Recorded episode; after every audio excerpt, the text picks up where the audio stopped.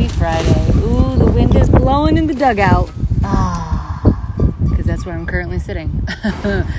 I walked my favorite park because it's a beautiful day. And just as I was about to wrap up my nice, refreshing walk, I witnessed something that I thought was so um, profound. Uh, leading into adulthood in this human experience. So I was sitting on my favorite bench and I was just, you know, taking in the beautiful day and the moment of being disconnected. Didn't have my phone with me. I was just soaking it in. And I saw this family walk by and this little girl was drinking out of her water bottle and the little boy was like, "I want some of that." And she's like, "Okay." The mom was like, "Okay, you'll get some of it." And that wasn't that wasn't satisfying for him. He was like, "No, I want it now." So he reached over and he grabbed that water bottle out of her hands, just ripped it out of her hands, and started drinking out of it, and was proudly walking off. And I was like, "That's where it happens, right there." That is the first sign that you give your power away as a little girl. You're like, dang, he just took, and she just stood there. I was like, see, I would have whooped his old ass like, give me my water bottle back.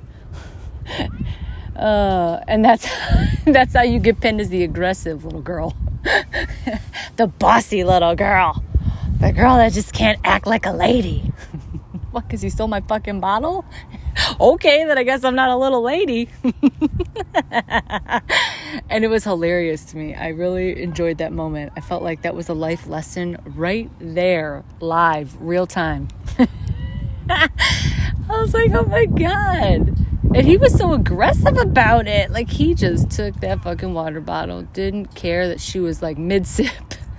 she had the, the, the thing, the, the straw sip, whatever, in her mouth.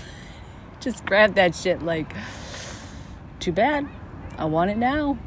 Mm. So yeah, see that's why I love I love being out in the wild cuz that's that's real life, man. It's real life. That's purpose. right there. You just got a purposeful lesson. It's where little girls give their power away to little boys. But you know, not in today's world, um, however you identify. I'm trying to respectfully learn uh, that whole new layer to our human experience. Come on, if you're not used to it, you have to learn it somehow. You have to know what is respectful, disrespectful. So, you know, I'm definitely one that wants to be respectful to other people's life choices, culture, lifestyle. You know, who am I? I don't care. Just be happy. Be you. But can I learn some things? Because I have no clue. can we have that little bit of grace period? No? Okay. I'm learning, catching up. Um, you know, because that's what I think is so amazing about this human experience is everything, all of it is just riding the wave and coexisting with other humans on this planet, trying to understand our differences and what makes us separate yet together. I think that's that's cool.